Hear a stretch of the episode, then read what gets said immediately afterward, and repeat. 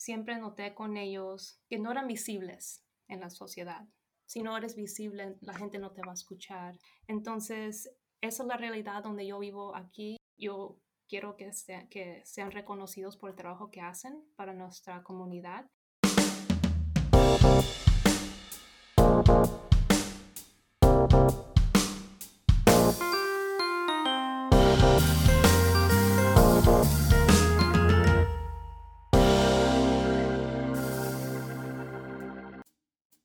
Hola amigos y amantes de la gráfica, bienvenidos al episodio número 61. Les habla su anfitrión, Reinaldo Gil Zambrano, trayéndoles una nueva conversación en español con artistas que usan el grabado y métodos de impresión para hacer algo más allá de lo esperado.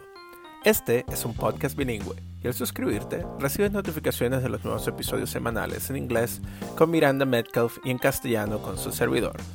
Este y todos los días demostrando que la gráfica está más viva que nunca Hello Print Friend es traído a ustedes gracias a Speedball, quienes producen un rango extenso de productos de muy buena calidad para tu arte desde 1997.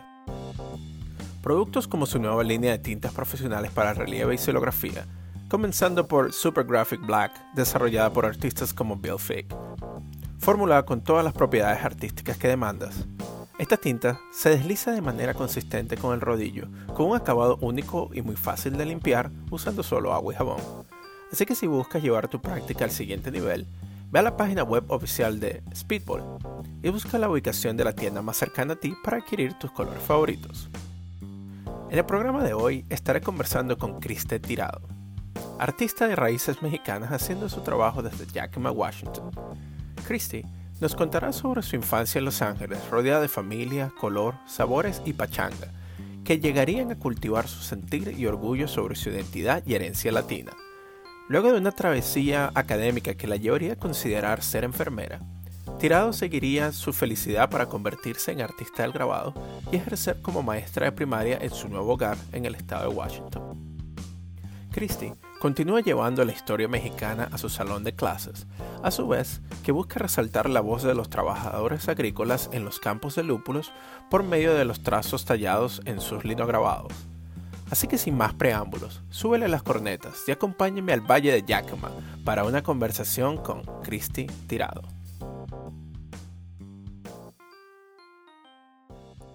Pero bueno, te pasamos el, micrófono a ti, Christy. ¿Cómo estás hoy? Gracias, estoy bien. Gracias. Yo sé que, bueno, este, vamos a hacer el intento, ¿no? Vamos a trabajar más que todo en el español. ¿Cómo te sientes, eh, cómo te sientes con respecto a eso? Más o menos. Voy a intentar lo mejor posible, pero quizá voy a tener palabras que van a ser en inglés o frases en inglés. entonces, Bueno, tranquila. Eso, no, eso nos dice un poco más sobre, sobre tu, tu, ¿cómo se dice? sobre tu historia, ¿no? De dónde viene. Pero bueno, ese sentir del, del bilingüismo, de lo que sería el spanglish, ¿verdad? De esa mezcla este, latinoamericana y de los Estados Unidos. Eh, cuéntanos un poco más de, de dónde eres, dónde creciste. Bueno, pues nací en Los Ángeles, California. Mis papás son de México, un estado que se llama Guanajuato.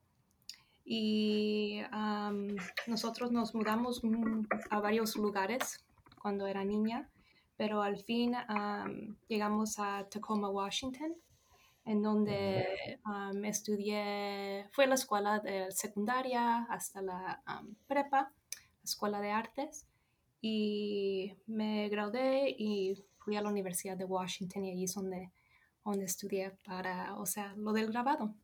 Ajá, claro, wow. ¿Y qué, mm, cómo fue el crecer en Los Ángeles para ti? rodeada de familia, siempre estuve allí solo hasta los cinco, la edad de cinco años. Entonces, ah, mis memorias era todo en español, la comida, las pachangas de mis papás, de mis familiares, rodeada de todos mis primos y mis primas. y eso era, eso era vida con mi familia. Claro, sí. qué lindo, ¿no? Claro, esa familia numerosa, como tú bien dices, las pachangas, la comida los olores, la música, ¿no? Eh, ¿Eso es algo que todavía mantienes ahora que eh, en dónde vives? Fue, bueno, pues fue muy diferente porque nosotros nos, fuimos para North Dakota, Fargo, dos años, que era como un, como un gran cambio, como un culture shock. Y estuvimos nada más ahí por dos años cuando nos mudamos al estado de Washington. Y teníamos poca familia en Washington, mi tía, tío y algunos primos. y mis papás tuvieron, quisieron mantener como esa relación, esa conexión con familiares, esa comunidad. entonces sí era, era, mucho más pequeño, pero ya, o sea, era mucho más el inglés que se hablaba entre la familia también, con mis primos y primas que crecieron aquí en Washington. Entonces, cambió mucho. Claro. Y que, porque tú hablaste también de la comida, ¿no? Eh, cuéntanos de alguno de esos platillos que te recuerdan tanto a tu infancia, que, que dibujan ese sentido de hogar en ti. los sopes de mi abuelita los sopes, las quesadillas que hacía y los tamales. ¿Hacen ustedes tamales todavía? Solo mi abuela, yo no. Mm. Yo viviendo aquí en Yakima, o sea, aquí tenemos tamales de todos. Entonces, aquí puedo pasar le puedo llamar a una amiga, su mamá prepara unos tamales y aquí me, me compro tamales deliciosos. Entonces, así como para hacer, no, pero para sí. Claro, que, es lo, curioso, ¿no? Porque, mm, claro, en Los Ángeles hay una gran eh, comunidad latinoamericana, sobre todo mexicana, ¿no? Pero ahí también tenías tu familia, pero ahora que te mudaste a Yakima, este, también existe una gran comunidad eh, migrante dentro de esa zona. Eh, ¿Sientes que existe alguna similitud con respecto a donde creciste en Los Ángeles o se siente totalmente distinto igual? No, es, es muy diferente pero también, o sea, en Los Ángeles era niña, tenía como cinco años, entonces aquí sí está la cultura, you know, migrante, gente, gente de mucha gente de México aquí, o sea, puedo ir a cualquier lugar aquí en Yakima voy a escuchar el español. hay esa conexión, esas raíces con cultura de México, pero, pero es, es, muy diferente a la, a la ciudad, o sea, aquí es como área más rural. claro. Eso noto que, bueno, pasando lo que sería Otelo y luego Tri-Cities y luego yendo más hacia, bueno, se llega a Yakima, siento que, que es, es interesante, ¿no? Cómo cambia todo, porque incluso hasta la radio cambia al español. Y yo estoy aquí a creo que dos horas de lo que sería Yakima, aquí en Spokane tres horas, ¿no? Y es totalmente distinto. Aquí no hay raza, o sea, aquí es tan difícil encontrar oportunidades para conversar en el español, ¿no? Y, pero bueno, pero me alegra que, que tengamos estos momentos. Pero eh, dijiste que cuando estabas pequeña, este, aparte de todo ese colorido, ¿no? Del crecer con la familia, ¿existía algún tipo de inclinación hacia las artes dentro de tu familia o eso es algo que tú eh, tomaste eh, sola en tu propio rumbo? Eso es algo que yo me... yo creo que mi mamá sí, o sea, no éramos muchos así como de videojuegos, como ahorita muchos de, los niños y niñas. entonces mi mamá me entretenía con pulseras, hacer como con, con Shakira, little beads. Me hacía hacer pulseras o algo así, entonces me entretenía como con todos los crafts o con el origami y había lápices por todas partes y me gustaba mucho dibujar. pero así como, como que mis padres me llevaban a los museos o a galerías, o sea, nunca, yo nunca fui a una galería hasta que estuve en la prepa, la de arte. pero así es como empecé. Y ya después tenía, tengo un tío, ya cuando tenía como unos está en el segundo grado, tercer grado, que pintaba. Se llama René Julio y es artista en, en Tacoma y hace unos murales muy hermosos, muy llamativos, se figuran muchos como los murales de, de Rivera o de Orozco. Entonces, esa era como una de las primeras veces que yo conecté con, con el arte, nada más viendo sus obras, sus, sus still lifes, sus autorretratos, y ahí es cuando empezó todo, yo creo. Wow, no sabía. Eh, recuérdame, ¿me puedes decir el nombre de tu tío otra vez para buscarlo? René Julio. René Julio. Ok. Y entonces él es un artista del mural aquí en, eh, perdón, en Tacoma. Como Tacoma, Seattle, esa área. Y también me acuerdo que traía sus tablas de madera porque teníamos, mis papás compraron casa en Tacoma ese tiempo. Entonces él traía sus, su, madera para ser tallados, pero con una máquina. Entonces él también pintaba sobre la madera y exponía algunas de sus obras. Yo sé que hacía como muchos, como comisiones para, para como restaurantes y todo eso. Pero, pero sí, eso es lo que yo, yo recuerdo y siempre, it, caught my attention. Sí, y te, claro, te llamó la atención, ¿no? Y te, te sedujo hacia, hacia lo que sería la parte visual. Ah, qué bien. ¿Y, es, y él, eh, René Julio, es eh, de parte de tu mamá o de tu papá? De mi papá. De tu papá. Ah, ok. Qué chévere. Sí, estoy viendo aquí unas, algunas de sus piezas, sí se ve esa influencia del muralismo mexicano, bastante arraigada, ¿no? Que es otra cuestión también que es interesante en el, en el trabajo tuyo, que poco a poco vamos adentrándonos, ¿no? Pero a pesar de que estás este, un poco separada, ¿no? De, de, de la cultura mexicana, tú la llevas muy arraigada hacia, hacia, lo que sería tu estética, ¿no? De tu trabajo. ¿Cómo, ¿Cómo es ese proceso para mantenerte tan apegada a esa iconografía eh, de, de, tu, de tu familia? orgullo orgullo, yo creo que, o sea, y como, como niño, como niña, o sea, era como, es, es, parte de tu vida, o sea, no piensas mucho sobre eso, pero ya después cuando vas a la universidad y reconoces que mucha de tu historia no, apenas la estás aprendiendo, porque, o sea, yendo a la escuela pública, o sea, nunca, nunca te enseñaron sobre la historia, tus raíces, tu identidad, todo eso. Entonces, like rediscovering that.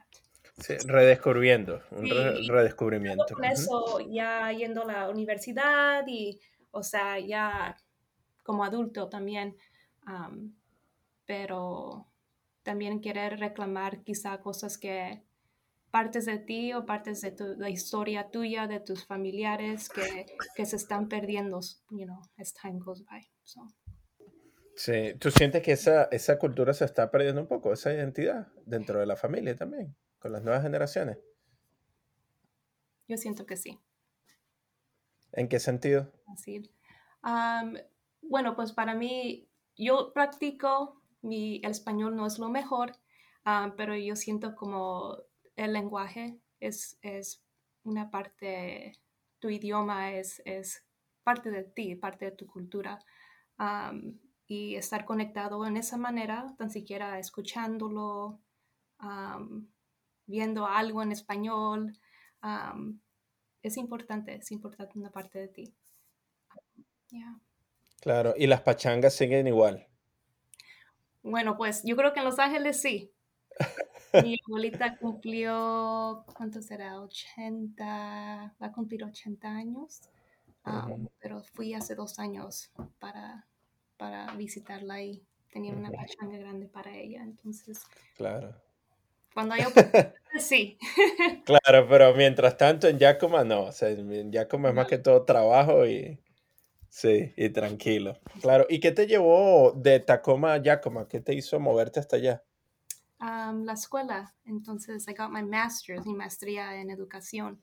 Entonces, fui aquí a la universidad, Heritage University, y ya o sea, nada más vine aquí por un tiempo con planes de regresar a, Tacoma, pero todavía estoy aquí.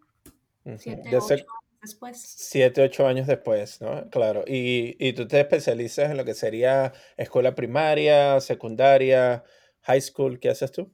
La primaria y secundaria. Y es más que todo en la parte de las artes.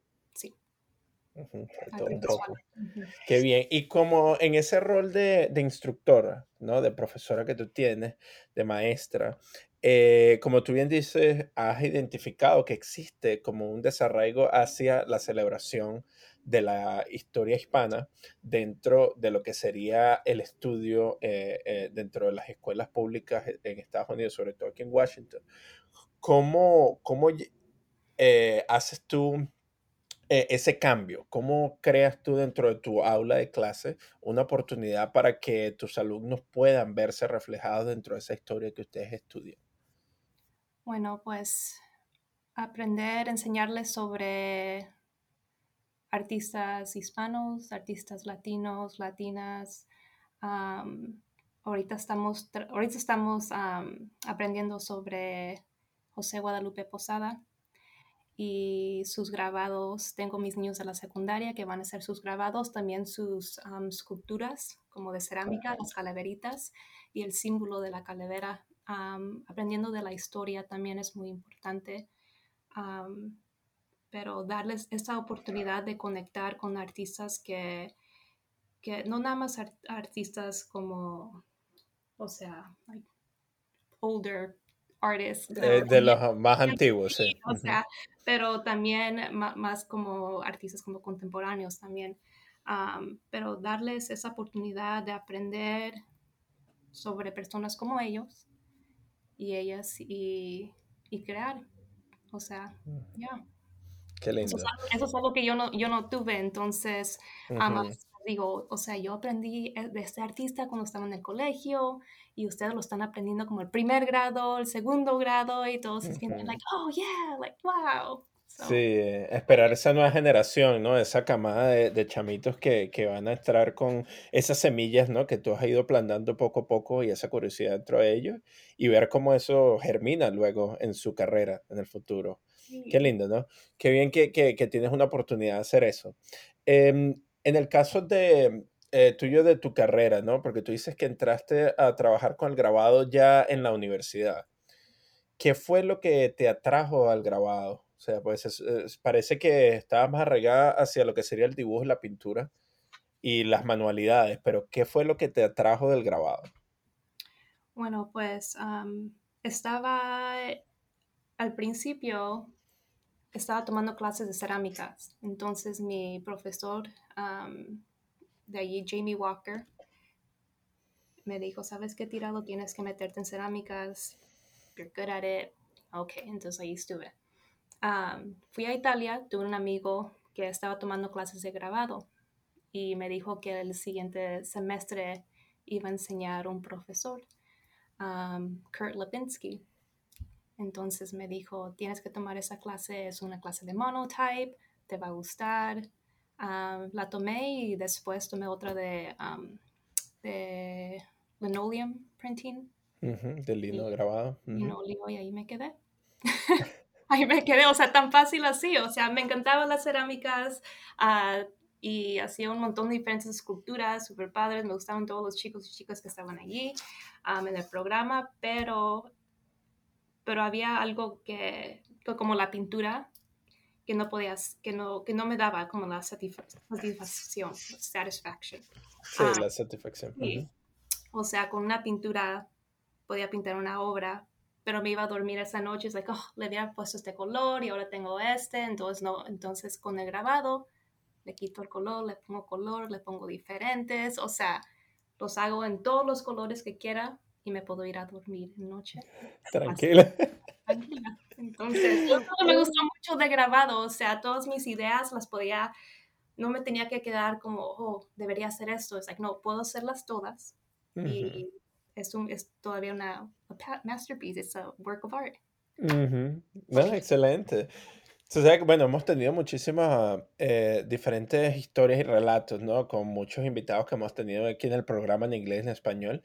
Y es lindo ver cómo ese, esa magia que se consigue con, con, el grabado ha llegado a llenar ese espacio dentro de la necesidad visual que ellos buscan. Como que ellos que estaban en esa, en esa búsqueda de esa identidad de ellos también, pero también de resolver visualmente lo que querían hacer.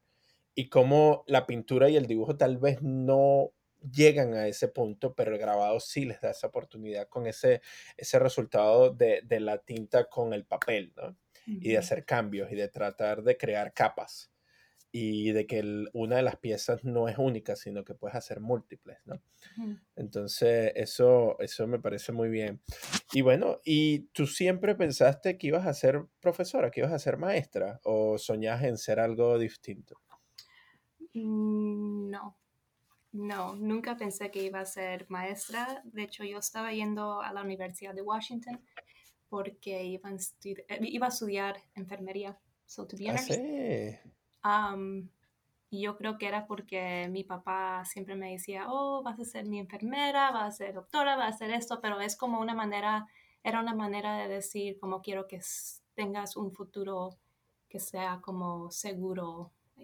sustentable. Entonces, eso siempre lo tenía como atrás de mí, back of my atrás de mi pensamiento. Entonces, cuando apliqué por las universidades, todos mis maestros de la prepa estaban como en, como en shock. Me, me dijeron que por qué, no apliqué a las escuelas de arte como todos mis amigos y amigas. Pero les dije, pues yo voy a ir a ayudar, quiero, quiero estudiar las ciencias, quiero estudiar medicina. y qué bueno que no lo hice porque iba a ser la peor enfermedad del mundo. Me iban a morir. ¿Te crees? Entonces, entonces, wow. Ah, entonces no, no nunca pensé que iba a ser maestra, menos trabajar con el grabado, pero aquí estoy y me encanta todos los días lo que hago.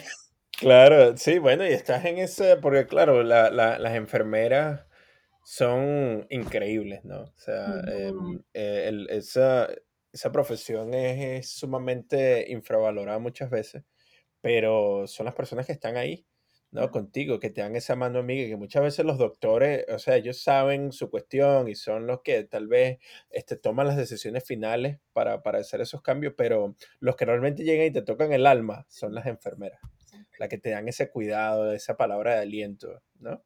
Y parece que de alguna forma tú lo estás haciendo también con el grabado. Esa ayuda que le está dando a, tu, a tus estudiantes, ¿no? Para que ellos puedan seguir caminando y desarrollarse. Pero eh, sí, parece que, eso, eso ocurre mucho, ¿no? Y que existen unas ciertas expectativas de manera familiar.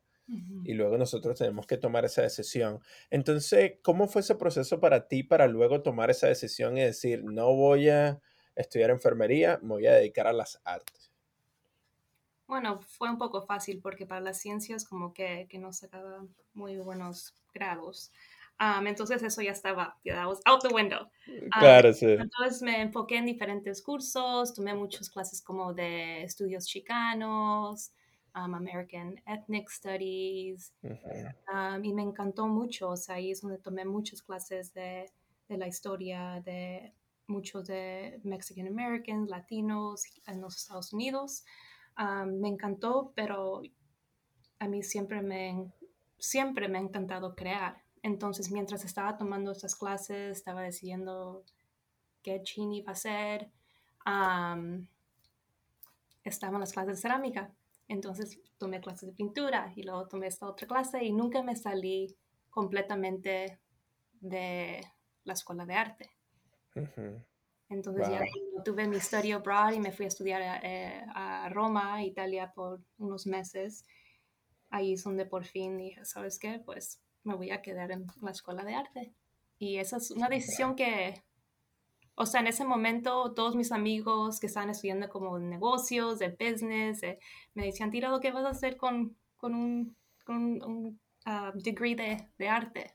Sí, con ese diploma. También era mucho como presión social de muchos de mis amigos o amigas que estaban estudiando para hacer estas otras carreras. que según iba a tener ya trabajo saliendo de la universidad, pero yo no tenía algo seguro. Entonces era como un riesgo que, que tomé y que ahorita ya, o sea, pensando, pensándolo, o sea, yo hice lo que me hacía feliz. Y eso es lo que me encantaba. A mí me encantaba levantarme en la mañana, irme a mis clases de historia de arte, irme al ceramic studio, irme al taller de grabado. Y eso es lo que últimamente no era como escuela, o sea, era como vamos a divertirnos. Y me hacía feliz, entonces por eso tomé esa decisión y pues aquí estoy hoy. Excelente. ¿Y qué, cómo fue esa conversación con tus padres? Bueno, pues durante ese tiempo no hablaba mucho con mi papá, entonces él ya estaba hacia al lado. Pero con mi mamá, o sea, yo creo que ese también ese tiempo en mi vida tuve que crecer como súper rápido, saliendo de la prepa. Mis padres se divorciaron, entonces yo estaba como tratando de navegar cuál escuela ir, entonces era más como apoyo de mis amigos, mis amigas y los papás de, de mis amigos y amigas. Entonces yo, yo tuve que tomar esa decisión, no era como preguntarle a ellos. Claro, esa validación. entonces era, yo lo tenía que tomar y, y lo hice. ujú. No, pero gracias por compartir eso, ¿no? De que es muy importante el tratar de bloquear ese ruido de esa presión social, eh, de que, de que ellos piensan que es lo mejor para ti, ¿no? Pero cuando tú te das esa oportunidad de escucharte a ti mismo, puedes llegar a la conclusión de que si persigues lo que te hace feliz, la probabilidad de que algo muy bueno pase son muy altas también, ¿no? Como tú bien lo, lo has hecho hasta ahora. Bien. Bueno, y entonces ahora que estás haciendo, que estás súper metida con, el- con el grabado, porque ahorita estoy viendo, estamos en tu estudio. Sí. Ahí veo tu prensa, creo que tienes una Takach tabletop ahí, este, y tienes todos tus libros, tus grabados. Cuéntanos cómo ha sido ese, ese trabajo para crear ese espacio de, de creación dentro de tu, de de tu hogar. He tomado mucho tiempo para crear este espacio. En 2020 am, tuve la oportunidad de comprar casa, entonces compré casa aquí en Yakima. Aquí tengo, es como una recámara, pero lo hice en mi estudio chiquito. Pero mucha de la gente de la comunidad, como la, la prensa aquí de Takash, tengo una amiga artista que she inherited the press. Ah, que heredó la, la prensa. eso, heredó la prensa. Entonces ya se iba, la iba a vender y me la vendió a mí como amiga, con precio amiga. Entonces, muchas de las cosas aquí de este estudio ha sido por am, artistas aquí locales o artistas que conozco que am, ya no están haciendo el grabado, me- you know, van a vender sus cosas, entonces me los han, me los han podido vender. Am, y poquito a poco ya, ya sé, tengo como varios años ya acumulando todas mis cosas para tener mi, mi estudio de grabado y nunca, nunca pensé que iba a tener una printing press, una prensa. Entonces, cuando se dio la oportunidad, o sea, la pagué en pagos, pero ya por fin, cuando tuve el espacio para ponerla, o sea, es todo lo que he querido. Claro.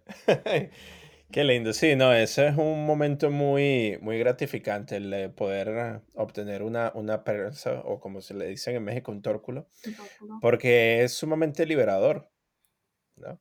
Así como hemos tenido oportunidad de hablar con algunos otros artistas que han abierto espacios comunitarios en donde existe una prensa que todo el mundo utiliza y eso los ayuda a conectarse con un montón de gente. Bueno, a veces cuando tú consigues ese, esa prensa para ti misma eh, es, im- es impresionante. ¿Tú sientes que tu productividad aumenta un montón? o?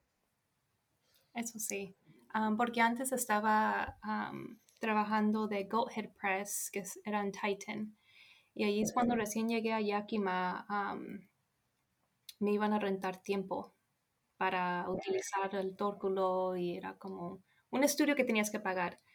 Y, o sea, saliendo de la Universidad de Washington, soy un poor college student, o sea, no tenía, no tenía para pagar renta allí. Am, y una persona de la comunidad me dio un- una beca para hacer grabados de allí por un año, el primer año que estuve aquí.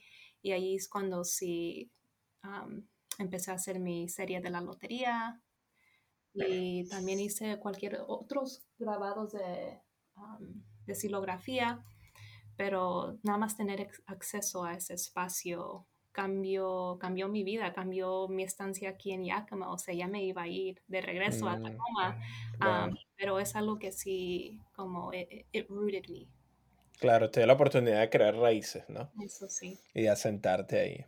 Perfecto. Eh, en el colegio donde tú das clase, eh, ¿tienes alguna prensa ya para mostrarle a los niños o, Tengo una, hacen... Ah, ok. una chiquita, ah, pero también los llevo aquí como de, de field trips. ah, Mm, claro. Titan. am, y también, o sea, lo hacemos todo a mano, les enseño. Ya ahorita con social media, las redes sociales, puedes ver todo en YouTube el- Ujú, y el internet. pero sí, tengo una chiquita en la escuela y les enseño allí. claro.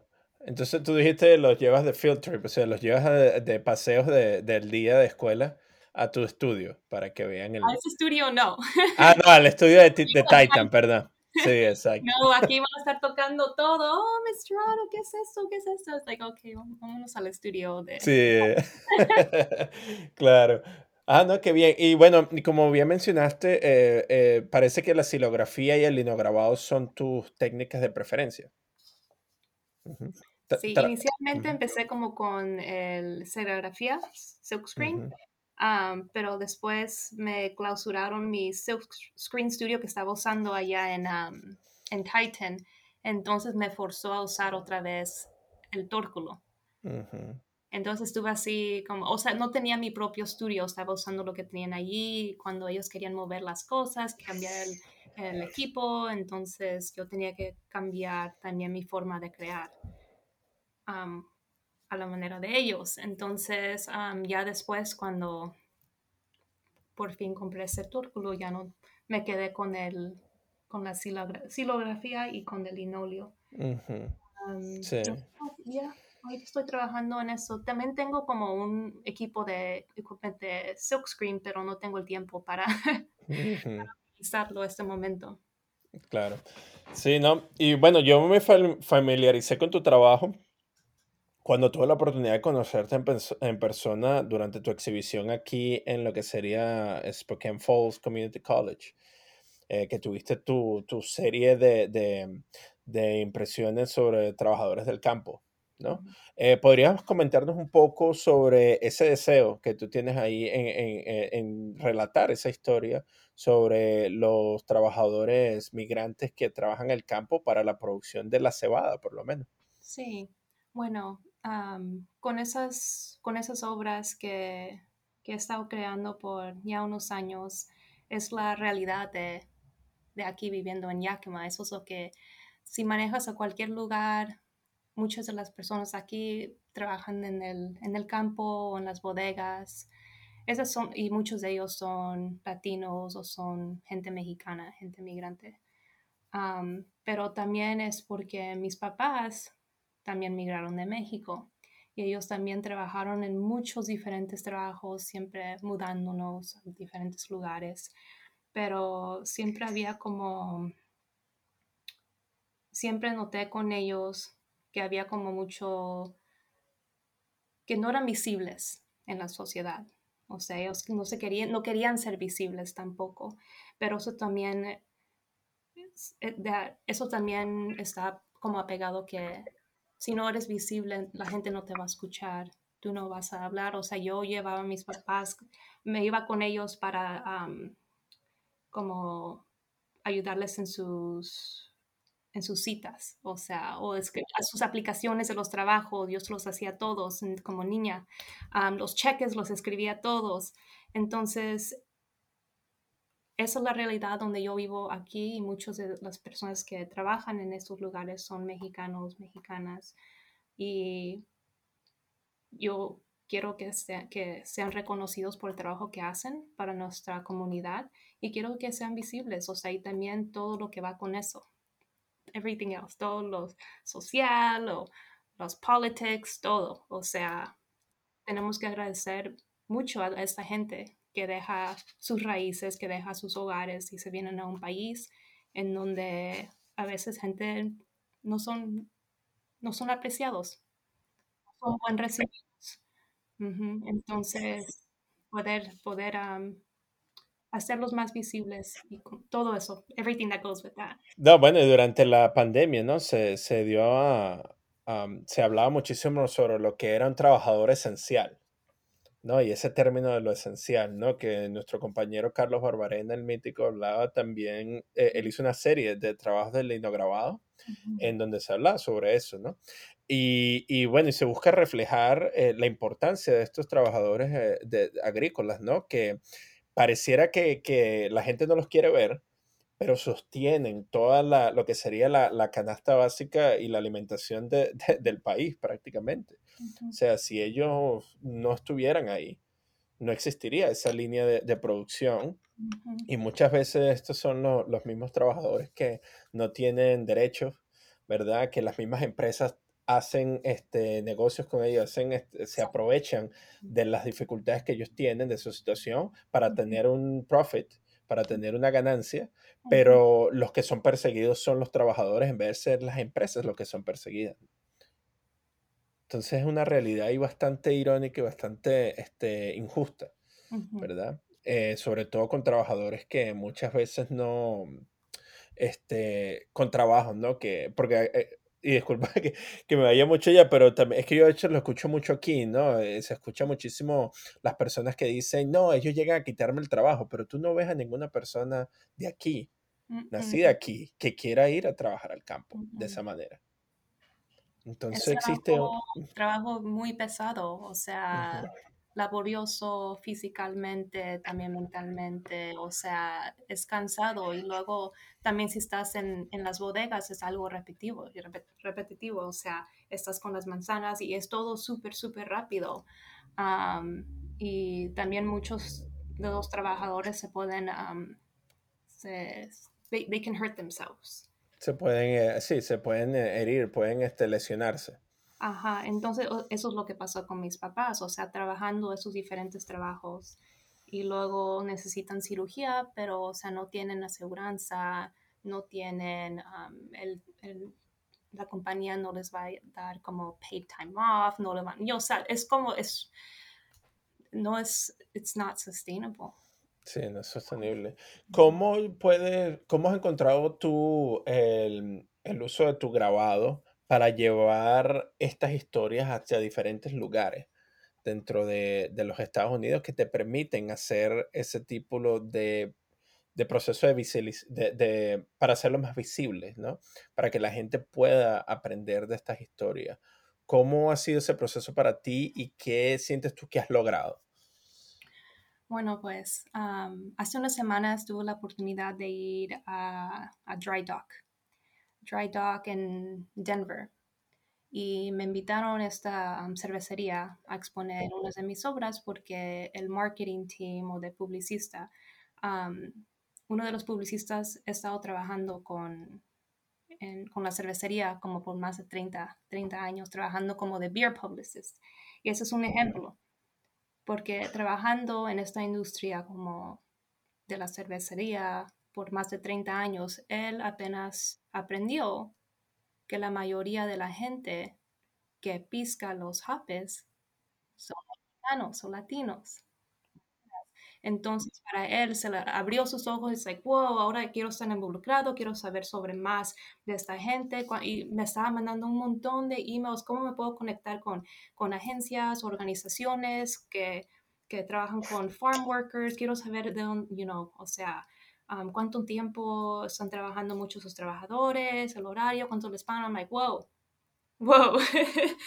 um, me da mucho gusto, o sea, que ya, o sea, estás abriendo tus ojos, estás dando cuenta de quién pisca tus hopes, um, pero también um, haz el esfuerzo de conectarte con organizaciones en el estado de Washington.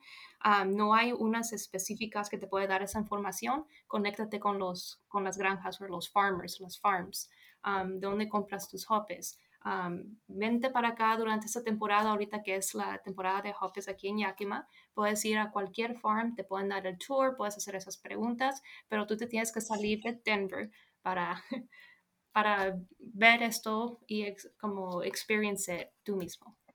Uh, entonces, um, o sea, todo de, mucho, un poquito de todo, o sea, todo de yo he trabajado en, el, en los campos de, de, lúpulo de piscando manzana, o mis abuelos um, trabajaron con las peras, o también organizaciones que, que trabajan con, con farm workers and farm workers advocacy. Um, o sea, un poquito de toda gente. Entonces, no nada más es un, un grupo de gente que yo me conecto con mi arte, es, es una es variedad, es, es, es mucha. Claro. No, me encanta eso, porque incluso una persona que ha estado tan ah, metida dentro del mundo de la cerveza, que es un conocedor de la cerveza, no sabía, no conocía quiénes eran los que le ayudaban a recoger la, la materia prima, ¿no? Para producir ese líquido que tanto les encanta. Entonces es interesante ver cómo tú has podido abrir los ojos a esas personas y bueno, y eso se hace como una, una cadena de, de reacción, ¿no? Que poco a poco va a ir este, abriéndose y atrayendo más gente a la comunidad que se dé cuenta y valore el trabajo que se produce en los campos, ¿no? Sí, no, eso está no, increíble. Muchísimas gracias de verdad por, por, por, por lo que haces en ese sentido. Y también comentaste un poco sobre la lotería, ¿no? Sí, entonces cuéntanos sobre, cuéntanos sobre la lotería, cómo, qué es lo que te trae de eso y, y qué es lo que buscas este, explorar con, con, con la lotería. La, la serie de la lotería la hice con serigrafía y esa era la serie que empecé cuando estaba ya como mi último año en la Universidad de Washington. Y la primera carta que hice era como 57, yo creo, 56, no me acuerdo. Pero, eh, um, pero empieza con la última carta de lotería. Entonces, um, la primera obra que hice era, era un autorretrato, como era por fin diciendo, y la, le, le, puse la artista, y es un, una imagen de mí. Y era como por fin diciendo como, ok, ya acepto, acepto fact que soy artista, uh, y ahora adelante, o sea, un paso para adelante, vamos, o sea, eso es lo que va a estar en mi, um, mi my degree. Um, entonces, es aceptándolo y mo moviéndome para adelante con eso. Esa era la primera. Ya después hice um, como otra de la Catrina, um, como para Día de Muertos. Hice el salmón, que es um, uno de los peces del Pacific Northwest y pasa por aquí, por el Yakima y por el Natchez River. El salmón, el Chinook, que, el que hice. Y varios, varios otros, pero ya después que me que cambiaron todo el equipo del printing studio, ya dejé de hacer mis, mis cartas en la lotería. Entonces, eso es cuando te dije, tengo que cambiar con lo que estaba pasando con el estudio. Um, pero después de, de, las loterías empecé a hacer la serie de, del lúpulo, del ujú, Claro, y con esas series tienes ya varios años trabajando. ¿Son un total de cuántas piezas? De la lotería, No, de, de los lúpulos. Lúpulo, tengo como más de nueve, diez, no, más yo creo. Sí. Um, empecé con, con, los del hopper, con el lúpulo, y al, al, principio era todo gouache, pintura, porque no tenía acceso al estudio, y ya después empecé a hacerlos en el, con grabado. Um, uh -huh. ¿Y de la lotería cuántas piezas llevas? Yo creo que son como cinco. Ah, ok. Cinco. Ahí va poco a poco. Chévere. Sí. También me acuerdo que cuando diste tu, tu presentación, ¿no? de- en la galería para tu trabajo, este, nos mostraste, nos dijiste un poco sobre tu proceso para colectar las historias, para, para recolectar esas historias de los trabajadores. Este, ¿cómo es ese proceso de entrevista, ¿no? De, de- de conversación, de, de diálogo que se establece con el trabajador para poder eh, luego crear la imagen? Bueno, el, el principio es uh, tener acceso al, a los campos, um, porque no cualquier farmer o compañía te va a dejar meterte a la compañía y, o sea, hablar con los trabajadores, especialmente si conocen tu nombre o quieren saber sobre más, por qué estás en, en, en los fields. Um, entonces, es la primera cosa, acceso. Ya después, um, o sea, todos están trabajando, nada más estar ahí con ellos, la música y nada más tener conversaciones, darles mi tarjeta, enseñarles poquito lo que hago y yo les tomo fotos. Entonces, todos mis grabados que, que hago es, primero les, les, les, pregunto si está bien, si me dan permiso tomarles fotos. Y está súper chistoso porque al principio me dicen, like, oh, pero pero no me peiné o no, o sea, o sea, como, como cosas, no, no, o sea, tú nada más haz lo que estás haciendo, pisando las cherries o las manzanas, um, y yo nada más te voy a tomar fotos y luego llegan los de y les dan carrillas, de, oh, vas a ser famoso y que sabe qué, entonces es como, como o sea, pero tienes que o sea, es nada más como feeling the environment, okay, Sentir ese ambiente, sí. y ser parte de eso y hablar el español con ellos, porque he ido con, con amigos que, que, que, o sea, trabajan con las compañías pero son más como de mayordomo, mayordomos y hablan el inglés o son güeros o son güeras y, y cuando ellos llegan todos se sienten como, uff, tenemos que trabajar, no podemos hablar, pero cuando voy sola o cuando ellos no están allí, o sea, es como más relax. Sí, más relajado. Y se pueden mostrar realmente quiénes son ellos, ¿no? Exacto. Y de dónde vienen, o sea, cuántos hijos tienen, les platico sobre mí también, me hacen preguntas del arte siempre me enseñan fotos de sus niños o niñas o el arte que ellos están haciendo en casa.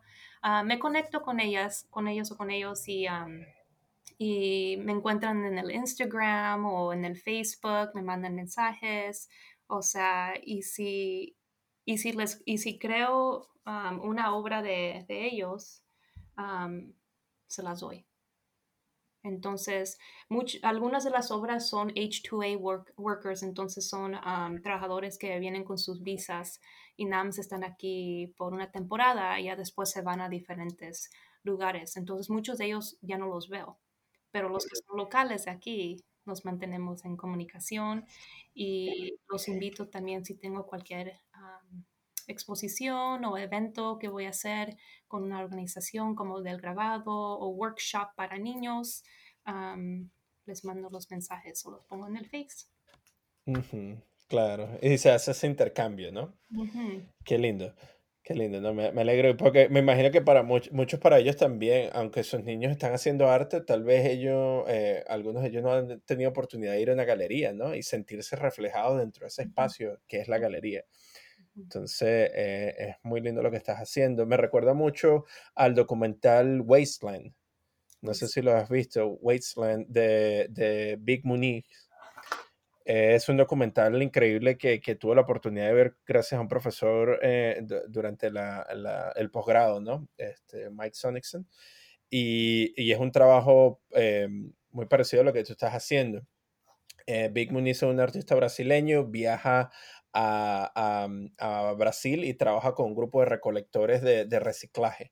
Mm. Y, y, existe, eh, existe un momento, o sea, es un proyecto que se hace alrededor de uno o dos años y, y, se ve la idea inicial y cómo se transforma la vida de estas personas a lo largo de ese espacio, ¿no? Y de ese mm. tiempo. Entonces te lo recomiendo para que lo cheques. Pero, pero no, eso es eh, increíble. ¿Y qué, te, qué sientes tú que es lo lo que te gustaría hacer en el futuro, cuál es el, el objetivo, la, cuándo tú crees eh, que esta serie realmente pueda llegar a convertirse en lo que tú deseas.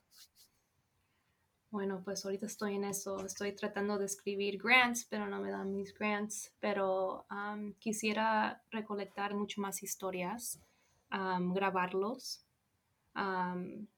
y poder, poder crear más obras más grandes pero también tener el texto en la pared que, que tiene la historia.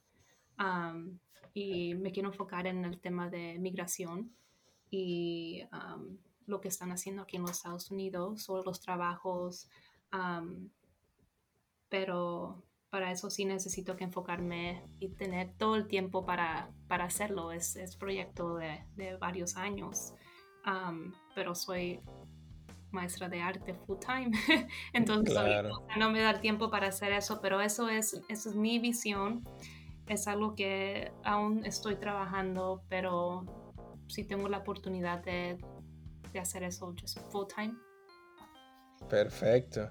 Bueno, entonces si tenemos a alguien que, que esté trabajando con alguna fundación, que trabaja con grants, que ofrezca financiamiento para este tipo de proyectos y nos está escuchando ahora, suéltenle, la, suéltenle los chavos y la ayuda financiera aquí a Cristi Tirado, por favor, para que siga contando nuestras, esas historias del campo, por supuesto. Y bueno, eh, Chrissy, te, te, invito para que tomes nuestro espacio, para que le cuentes a nuestros oyentes dónde pueden encontrar tu trabajo, tus redes sociales. Y bueno, y eso sería ya para concluir. Ok, muchas gracias. Ah, bueno, pues me pueden encontrar en el Instagram, en Crisi Tirado Arte, y mi sitio web, donde tengo todas mis obras en crisitiradoarte.com y en el Face, también Crisi Tirado Arte. gracias. Excelente. Bueno, muchísimas gracias. De acá te, te, mandamos un fuerte abrazo lleno de admiración. Y bueno, avísenos cuando estés por acá, por Espocán. Este, sabes que tenemos el taller y estamos constantemente haciendo actividades con respecto al grabado y nos encantaría que, que nos acompañara. Te deseamos el mayor de los éxitos. Gracias, igualmente, y gracias por invitarme para su podcast. Bueno, este ha sido nuestro episodio del día. Acompáñanos la siguiente semana donde estaremos conversando con otro invitado especial. Este episodio fue escrito y editado por mí, Reinaldo Gil Zambrano, producido por Miranda Metcalf y música de Joshua Weber. Mil gracias y hasta la próxima.